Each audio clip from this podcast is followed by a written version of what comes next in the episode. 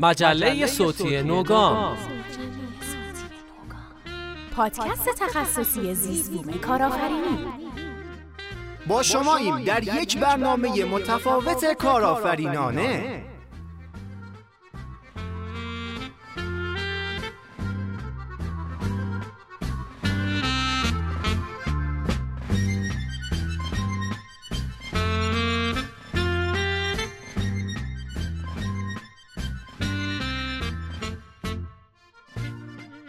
سلام و عرض درود بر همه شما که اگر نبودید نوگام هم نبود، اگرم بود مثل یک چاردیواری دقیقا نمیدونست که داره از چی مراقبت میکنه. پس اینکه توی هر قسمت کلی ازتون تشکر میکنیم باز خاطر اینه که حمایتاتون و نظرات و با کمال سپاس انتقاداتتون پاهای نوگامه که جهت‌دهی خودشو درست میکنه.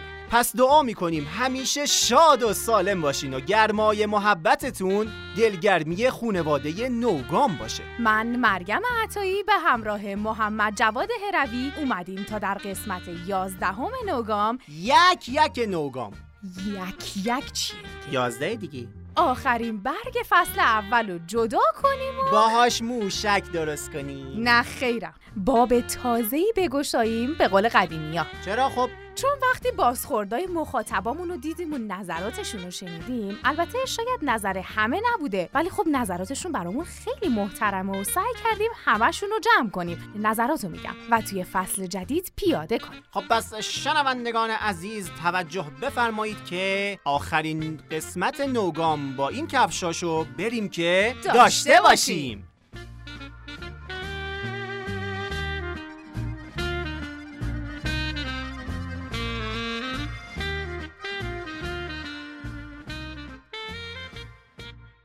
گام خبری.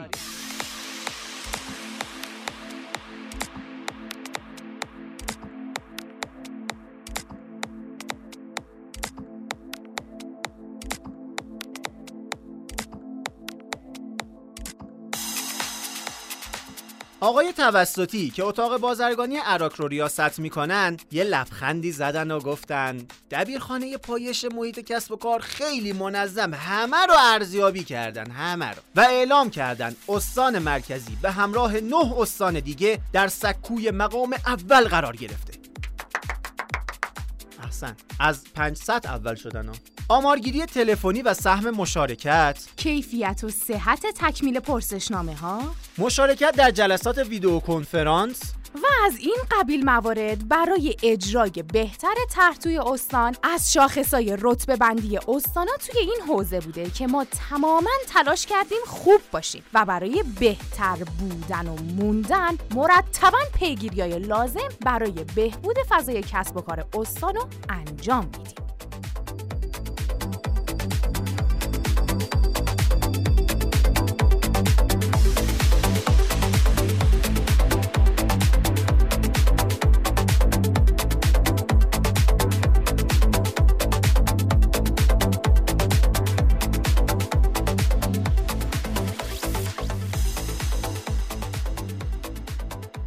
اختتامیه نخستین رویداد کارآفرینی مثل همه اختتامیه ها یه ستون حاشیه داره. آخ آخ آخ آره، که آقای آسوده مدیر کل کمیته امداد خراسان رضوی تو حاشیه گفتن رویدادهای کارآفرینی خلاق هدفشون ترویج فرهنگ کسب و کار تیمی، توانمندسازی افراد توی شناسایی ظرفیت‌های کسب و کار پیرامون خودشون و دیگه خلاصه و این و خیلی مهمه ها. توانایی مطالبه‌گری افراد از مراجع مختلف رو در خودشون تقویت کنن. بله آقا، اصلا باید از بزرگترها بخواین که توی راهی که برای آینده مملکت قرار سودآور و فخرآفرین بشه کمک جوونا کنن. بله، هزار و یک چیز چیزدار سر راهشون هست، بابا به خدای کم درکشون کنین.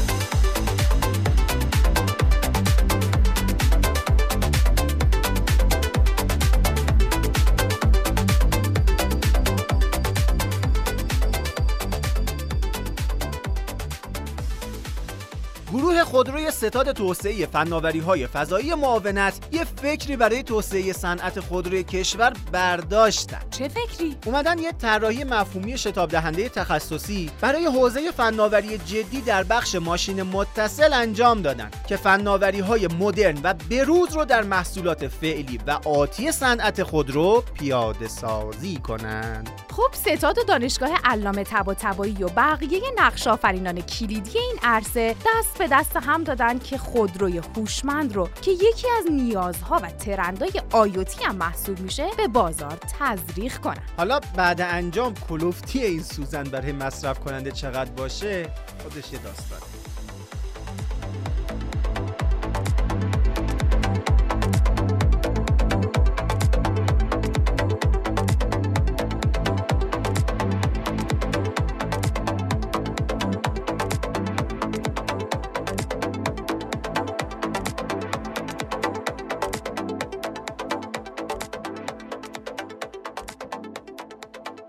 ستاد قبلی بود فناوری فضایی، یه گام دیگه ای هم برداشته که توی نوگام ازش یادی میکنیم. چه کرده حالا؟ از اونجایی که بحث مکان یکی از سرفصل‌های اساسی نیازمندی هاست، این ستاد برای توسعه فناوری‌های مکان محور و افزایش فعالیت شرکت‌های دانش بنیان این حوزه با سازمان جغرافیایی نیروهای مسلح تفاهمنامه همکاری نوشته. به اعتقاد دبیر ستاد آقای منطقی، استفاده از توان شرکت‌های دانش بنیان فعال یعنی حمایت از توان داخلی کشور، که خب منطقاً همینطوره، چون آقای فخری گفت امیدواریم به این روند شتاب بیشتری داده بشه چون ستاد به ظرفیت علمی شناخت بیشتری داره.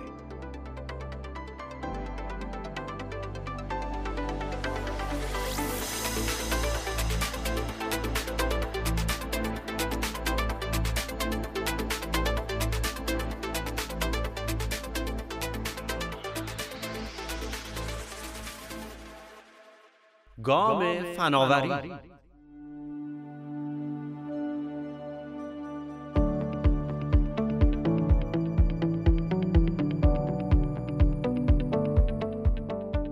آقا علی بابا و چلوز بغداد؟ نه. با سندباد و علایالدین؟ نه. پس همون کارتونر نمیگی مگه شما؟ استارتاپ علی بابا رو میگم.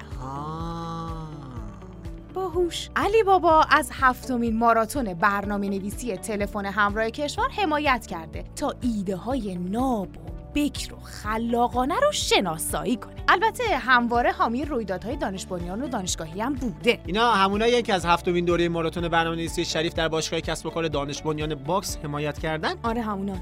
خب بعد حالا چجوری بوده؟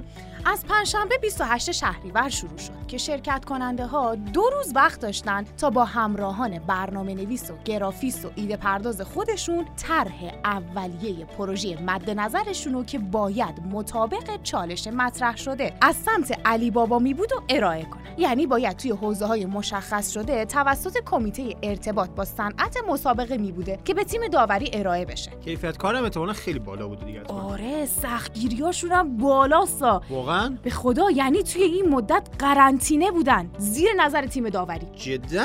سر تو از روی خط کدات بلند می‌کردی با قالیچه پرنده از رود رد می‌شدن. اون مال علایالدین نبود؟ خب اینا رفیقن به هم قرض میدن دیگه. آها میگن که به نفرات اول تا سوم هم دو تا ده میلیون جایزه دادن. این احتمالاً مال اون گنجینه است. خدا از دست تو.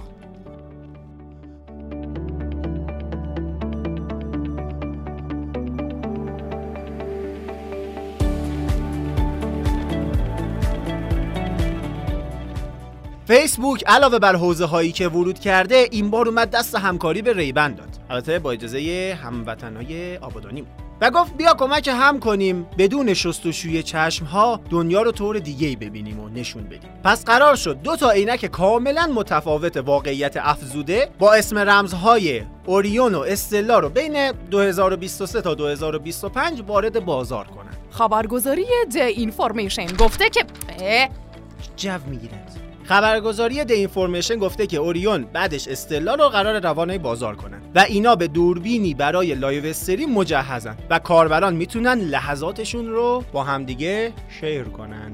و و یه سری خبران به گوش میرسه که شاید عینک واقعیت افسوده اپل زودتر از فیسبوک وارد بازار بشه، که چالش قشنگی بین طرفدارای اینا و خودشون را میفته که خب باید ببینیم چی پیش میاد. جان جان.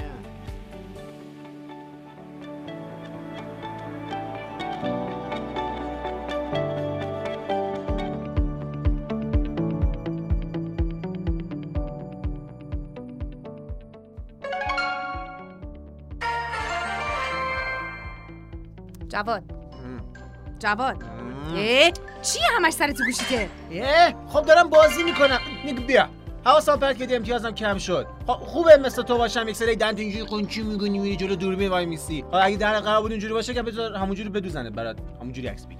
مود تو چه میفهمی اینجور چیزا رو؟ آه هم چی میگی موده؟ اصلا تو انگاری اصلا نمیدونی که اثرات مخرب به فضای مجازی یکم بیشتر از حد تصورش برای آفرینندگان اون بیشتر از من روی تو اثر گذاشته. به خدا اگه تجویز پزشکم برای رهایی از مرگ بود کلی هنوز ضرر داشت. آره خب منم شنیدم شان پارکر که زمانی رئیس فیسبوک بوده از پلتفرم زیر نظرش ابراز تأسف کرده و گفته خدا میدونه چی به سر بچه هامون بیاره. خوبه بدونی این شرکت‌های بزرگ فناوری دنیا قبول کردن و در ادامه عذرخواهی کردن که با محصولاتشون مردم رو از واقعیت و فعالیت دور کردن و حواس پرتی و افسردگی رو به وجود آوردن. این لول چند بود رضا دیشب داشت میگفت؟ از کی دارم حرف میزنم واقعا؟ سرتو در راست اون گوشی.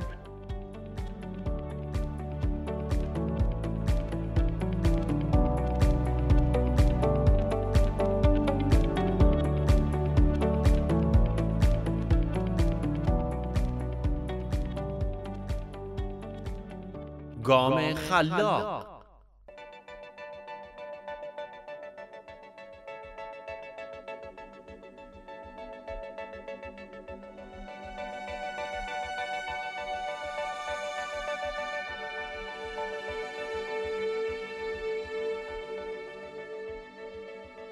توی گام خلاق این قسمت خبرای زیادی داریم که پیشنهاد میکنیم حتما دقت کنید. جا داره به رشت و گیلان تبریک بگیم که اولین مرکز نوآوری صنایع خلاق استان زیبای گیلان در رشت روز سی شهریور افتتاح شد. هدف از اون رو دکتر باسطی رئیس پارک ایجاد اکوسیستم نوآوری با حضور تمام عناصر این عرصه برای ارتقاء استان و کشور در زمینه اشتغال و رونق تولید اعلام کرد. فعلا پنج شرکت نوآور با همکاری مراکز تحقیقاتی محصولات مورد نیاز شرکت‌های مختلف رو تولید می‌کنند و ظرفیت پذیرش رو بیست و دو شرکت اعلام کرد. مدیر مرکز رشد پارک علم و فناوری گفتن که واحدهای فناور تا سقف پنجاه میلیون و هسته‌های فناور تا پانزده میلیون از تسهیلات میتونن برخوردار بشن. پس بدوید رشدیای عزیز که خیلی میتونید استفاده کنید.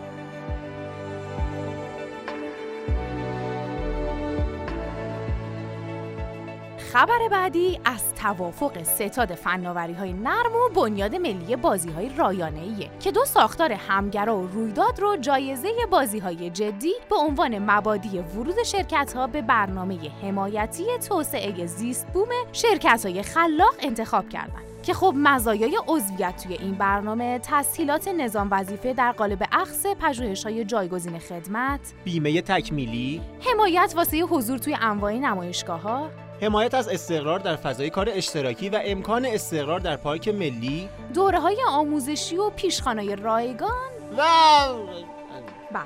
پس کسب و کار حقوقی مورد تایید بنیاد ملی بازی‌ها اگر شرایط لازمشون احراز بشه میتونن به عنوان شرکت خلاق معرفی بشن.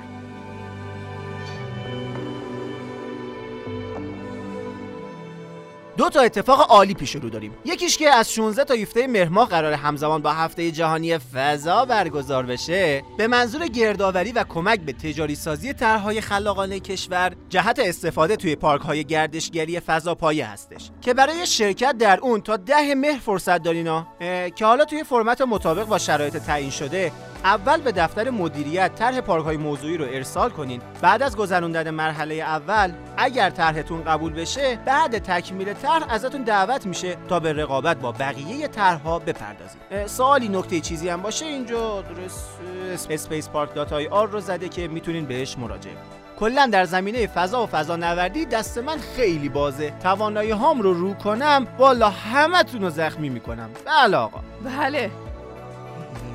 یادم آخرین سفرت از توی تشت همون جمعت کردی، میگفتی من موهی ایدم. بله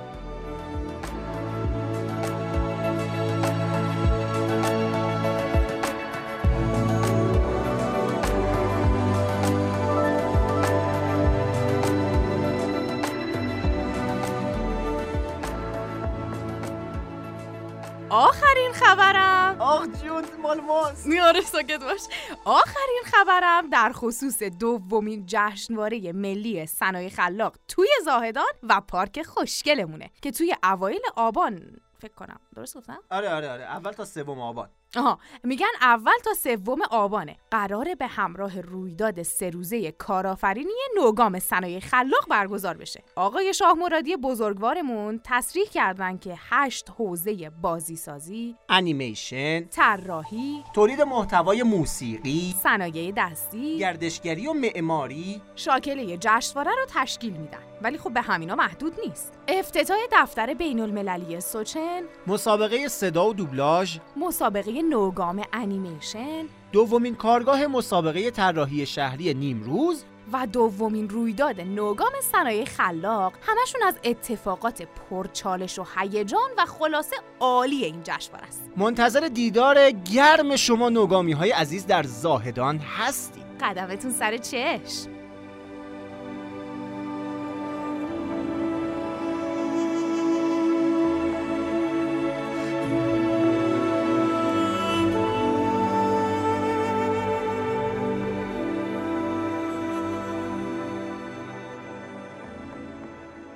گام پارک.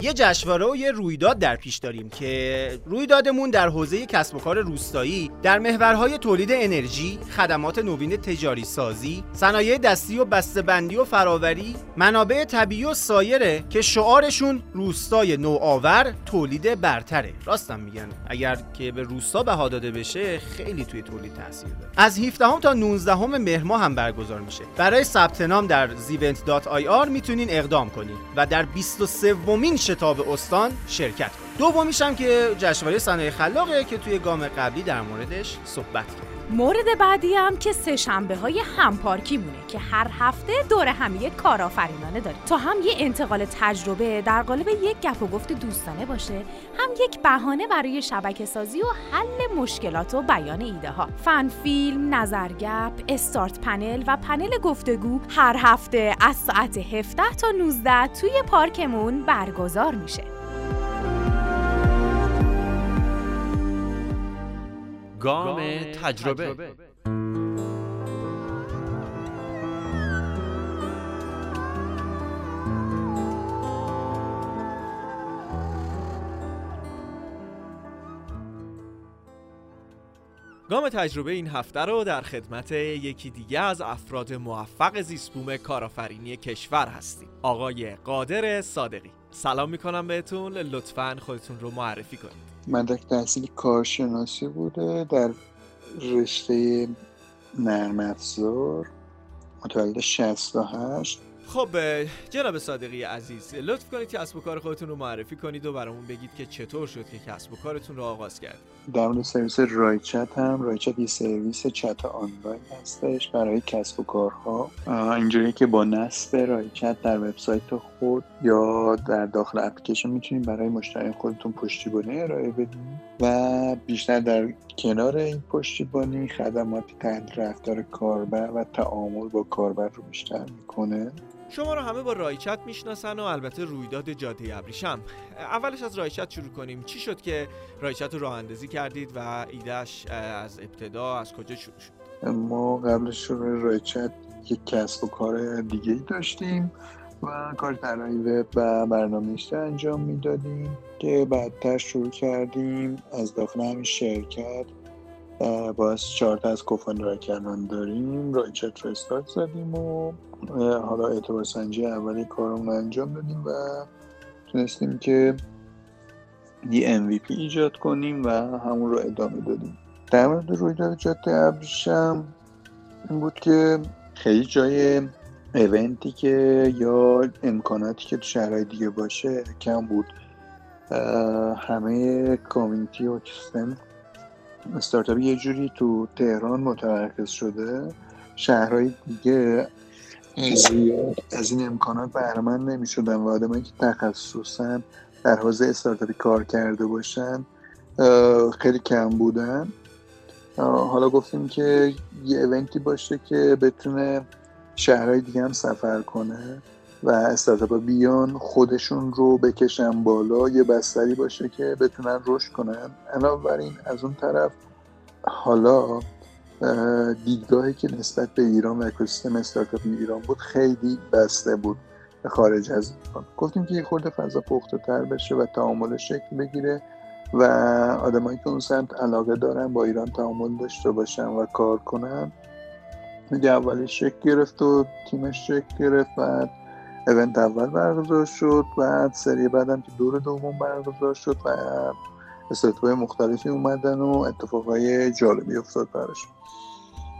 خط مسیرتون توی رایشت دقیقاً چطوره؟ از کجا میگذره؟ به کجا قرار بره؟ برای رایشت ما همین که معرفی کردیم سرویس رو، بعد فقط اینجوری بود یک کامیونیتی کوچیکی که خودمون داشتیم رایشت رو فقط اونجا معرفی کردیم برای دوستامون. این اتفاق باعث شد که خودمون دوستامون حمایت کنن و معرفی کنن برای دوستان دیگرشون و یه لینک قدرت گرفته از رایشت هم داشتیم و همزمان سایت های دیگه که این لینک رو میدیدن در سایت نصب شده دوستامون اومدن سمت رایشت و نصبش کردن و استفاده کردن. بعد تا سعی کردیم امکانات رو بیشتر کنیم و نیاز کاربران رو بیشتر پوشش بدیم که بتونیم این نیاز کامل تأمین کنیم براشون و امکانات جدیدتری اضافه کنیم و تعامل بهتری با مشتریامون داشته باشیم. در حال حاضر جایگاه رایشت رو کجا می‌بینی؟ وضعیت فعلی الان که اینجوریه ما نزدیک پنج هزار تا مشتری داریم که از سرویس رایشت استفاده می‌کنن و سرویس های چون رایشت هم یه سرویس ساس هستش یه اندازه بازار خیلی بزرگ رو تو دنیا داره و کسب و کارهای پلتفرمی، کسب و کارهای بی تو بی و کسب و کارهای ساس الان تو دنیا جایگاه ویژه‌ای دارن. رایشت هم یه سرویس ساس هستش و بی تو بی. تو دنیا الان خیلی کسب و کارهای خوبی رو داریم که تو این زمینه فعالیت میکنه، مثل اینترکام یا هاوستاد. ما نمونه که استارتش رو زدیم تونستیم بخش بزرگی از شعر مارکت رقیبام رو تو ایران بگیریم و الان تو مرحله هستیم که بیشتر رو فوکس کردیم رو پروداکتمون و امکانات جدید رو روش کار میکنیم. خب در مورد آخرین سوالم راجع به رایشت میخوام بدونم که آینده رایشت دقیقاً قراره به کجا ختم بشه؟ این آینده‌ای که برای رایشت میشه ترسیم کرد خیلی وابسته به بازار ایران نیست و چون یه پلتفرم ساس هستش ما زیرساختش هم آماده کردیم که برای خارج از ایران هم بتونیم خدمات بدیم و در حال بررسی چند تا کشور مختلف هم هستیم که و تعاملاتی هم داشتیم بتونیم برای بازارهای اونجا هم سرویس رایشت رو ارائه بدیم و مارکتمون رو اونجا هم گسترش بدیم. خب قادر جان به صورت کامل درباره رویداد جاده ابریشم برامون بگو، ساختارش، نحوه برگزاریش، نوع رویدادها و تیماش. در مورد رویداد جاده ابریشم بخوام بگم ساختارش اینجوریه که جاده ابریشم هم یه سه مرحله داره. مرحله اولش یه رود تریپ هستش و قبلش ما فراخوان میدیم، استارتاپ‌ها میان ثبت نام میکنن، بعد داوری اولیه میشن، به مرحله بعدی راه پیدا میکنن. هر استارتاپ تو شهر خودش که انتخاب شده شهر که انتخاب شده میاد ارائه میده. بعد از بین اینها یک کلاس استارتاپ از شهر شهر انتخاب میشه، به مرحله بعد راه پیدا میکنه و داورایی که استارتاپ انتخاب میکنن داوری میکنن از منتورای خوب اکوسیستم و سرمایه‌گذارهای اروپایی هستن و آدمایی که خودشون تو این زمینه تخصص دارن و استارتاپی داشتن و یا فعالیت‌های خوبی در این حوزه داشتن. بعد مرحله بعدی دوره شتاب‌دهی آنلاین هستش که قبل مرحله نهایی برگزار میشه، به صورت صد روز هست که دور اول با چهل و دو منتور از پانزده کشور مختلف برگزار شد و استارتاپ ها چالش هایی که به ما مطرح کردن اینا براشون کی پی آی ست میشه، با منتورهای مناسبشون کانکت میشن و اون چالش ها رو روشون کار میکنن، مثل چالش مارکتینگ، چالش فنی، چالش حقوقی، چالش ارائه به سرمایه گذار و نوع تعاملاتی که دارن. در این بین یه سری از وبینارها هم برگزار میشه با موضوعات مشخصی که تعیین کردیم و استارتاپ ها چالشاشون هم اونجا پوشش داده میشه و انتقال دانش براشون اتفاق میفته. بعدش هم که مرحله نهایی هستش، سامیت نهایی. استارتاپ هایی که انتخاب شدن به مرحله نهایی راه پیدا کردن اینجا میان، رقابت نهایی رو دارن و ارائهشون رو میدن و در نهایت سه استارتاپ هم از استارتاپ برگزیده انتخاب میشن. تا حالا چه تعداد شرکت کننده داشتید؟ چند تا دوره برگزار کردید؟ دوره بعدیتون کیه؟ تعداد شرکت کننده دوره اول ما چهارصد استارتاپ داشتیم که از شهرهای مختلف استارت اومدن و شانزده استارتاپ مرحله نهایی راه پیدا کردن از شهرهای مختلف. دوره بعد حدود نزدیک سیصد استارتاپ بود که هشت استارتاپ مرحله نهایی را پیدا کردن. سال سومش بود و دو دوره برگزار شده. امسال دوره بعدیش که قرار خرداد سال جدید استارت بخوره و رودتریپش. یه مقداری از خروجی‌های رویداد جاده ابریشم برامون بگو. اتفاق خوبی افتاد. حالا یه سری استارتاپ‌ها تونستن با سرمایه‌گذارا وصل بشن و یه سری از استارتاپ‌ها تونستن این کامیونیتی که ایجاد شده بود رو مارکتشون کار کنن بهتر و با مارکت خارج از ایران هم وصل بشن. خب چند تا سوال کلی ازت میپرسم. تجربه شکست هم داشتی؟ چه اتفاقاتی تا حالا توی این مسیر کاریت برات افتاده؟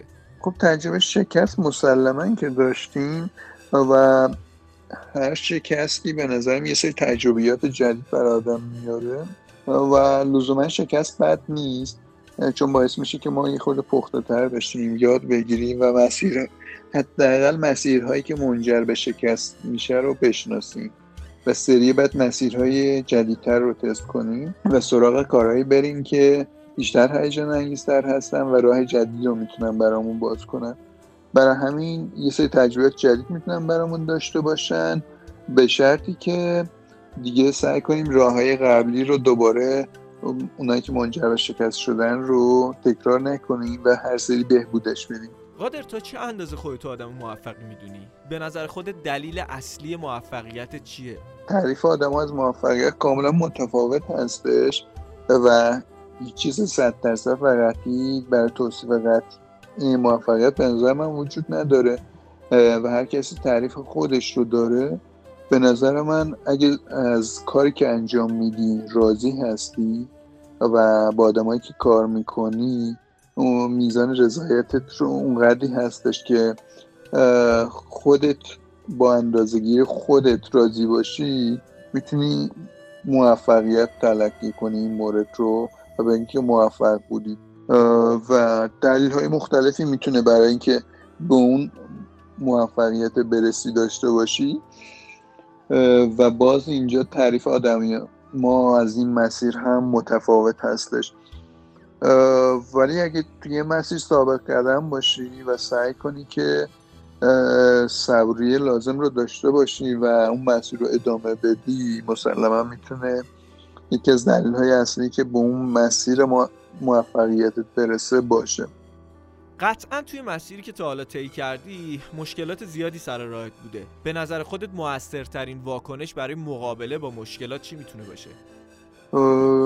مشکل و مانع که همیشه هستش، ولی تا زمانی که مشکل و مانعی نباشه که ما تلاشمون اونقدری قابل ملموس نیستش که بگیم که خب چجوری رسیدیم به این مورده و چی شد یا چه اقدامی انجام دادیم.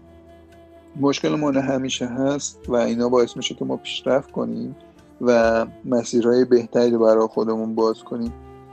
ولی همیشه اگه با دقت بیشتر و توی این مسیر صبوری صبر لازم رو داشته باشیم و از آدم هایی که این مسیر رو طی کردن و مسیرهای مختلف رو از تجربهشون بتونیم استفاده کنیم و اون دانشه رو به دست بیاریم، مسلما میتونیم خیلی راحت‌تر این مسیر رو طی کنیم و موانع رو پشت سر بگذاریم. یکی از دلایل موفقیت قطعا کار تیمیه. خود تو تجربت در کار تیمی چطور بوده؟ به نظر تو کار تیمی رو چطور میشه مدیریت کرد؟ آره، در مورد کار تیمی هم که واقعا میشه گفت پایه اساسی یه استارتاپ تیمش هستش. مثلا اینکه تیم خوبی نداشته باشیم، همه فعالیتایی که انجام میدیم یه جای کار لنگ میمونه و نمیتونیم اون مسیر پیشرفت رو رقم بزنیم. تیم خوب یه نعمت خیلی بزرگیه، به شرط که بتونیم اینو کنار هم نگه داریم و آدمای خوب رو برای مناسب اون کاری که میخوایم انجام بدیم کنار هم داشته باشیم. به نوعی یه فرهنگی ایجاد کنیم که آدما در مسیر رشد اون پیشرفته کار کنن و یه هدف مشترک تعریف کنیم و همه آدمایی که داریم کار میکنیم اون هدف رو درک کنن و در راستای اون هدف مشترکه فعالیتشون رو انجام بدن. اینجوری میتونیم تیممون رو موفق‌تر کنیم و در مسیر بهتری قرار بگیریم. قطعاً راه اندازی هر کسب و کاری نیاز به ریسک داره. دوست دارم بدونم که تو کجاها ریسک کردی و تا چه حد آدم ریسک پذیری هستی؟ ریسک والا الان تو وضعیت فعلی ایران راه اندازی کسب و کار جدید واقعاً ریسک هستش. یعنی خودش ریسک خیلی بزرگیه. یعنی یکی به خاطر کارمند بشه یه جایی، زیاد انقدر شاید ریسک نداشته باشه که راه اندازی کسب کار جدید ریسک واقعا ریسک صد درصدیه. با وضعیت تغییرات ارز، با وضعیت قانونهای حقوقی و موانع حقوقی و مالی که تو کشور وضع بشه و قوانین مشخص و واضحی وجود نداره. هنوز قانون تجارت الکترونیک ما مال چندین و چندین سال پیش هستش، هنوز آپدیت لازم رو نداره برای کسب و کارهای آنلاین. اینا همه اینا ریسک هستن و باید باهاشون بسازیم دیگه. فعلا نمیشه کاری انجام داد، وضعیت فعلی اینه، ولی باید به مسیر خودمون ادامه بدیم. خب من اینجا ازت خداحافظی میکنم و اگه حرف آخری با شنونده های مجله صوتی نوگام داری، میکروفون رو در اختیارت میگذارم. صحبت آخرم هم این که مجله‌ای که دارین روش کار میکنین مسلما اتفاقای خوبی میتونه بیفته. مجله نوگام من خوشحال شدم که شنیدم در موردش و امیدوارم که بتونه تعامل خوبی با زیست بوم کارآفرینی و استارتاپی ایجاد کنه و استارتاپ‌های دیگه هم فرصتی باشه که بیان تعاملات شکل بگیره و با همدیگر ارتباطات بهتری داشته باشن.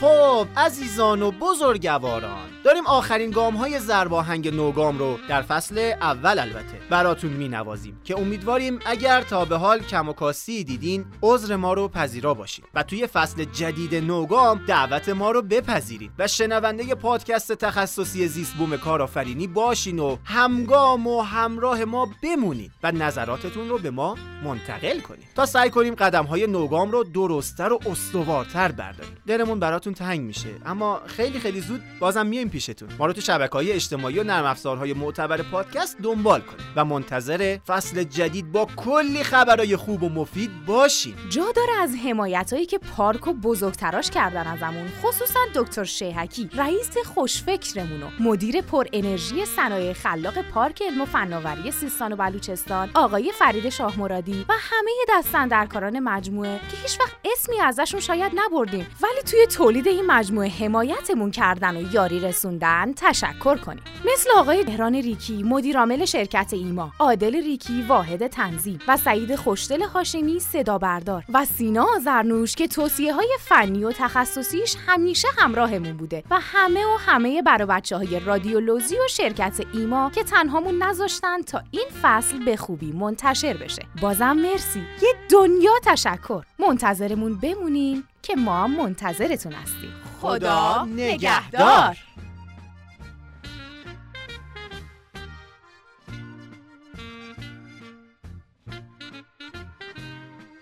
مجله صوتی نوگام، گامی نو برای کسب و کارهای نوپا. کاری از دپارتمان تولید محتوای ایما.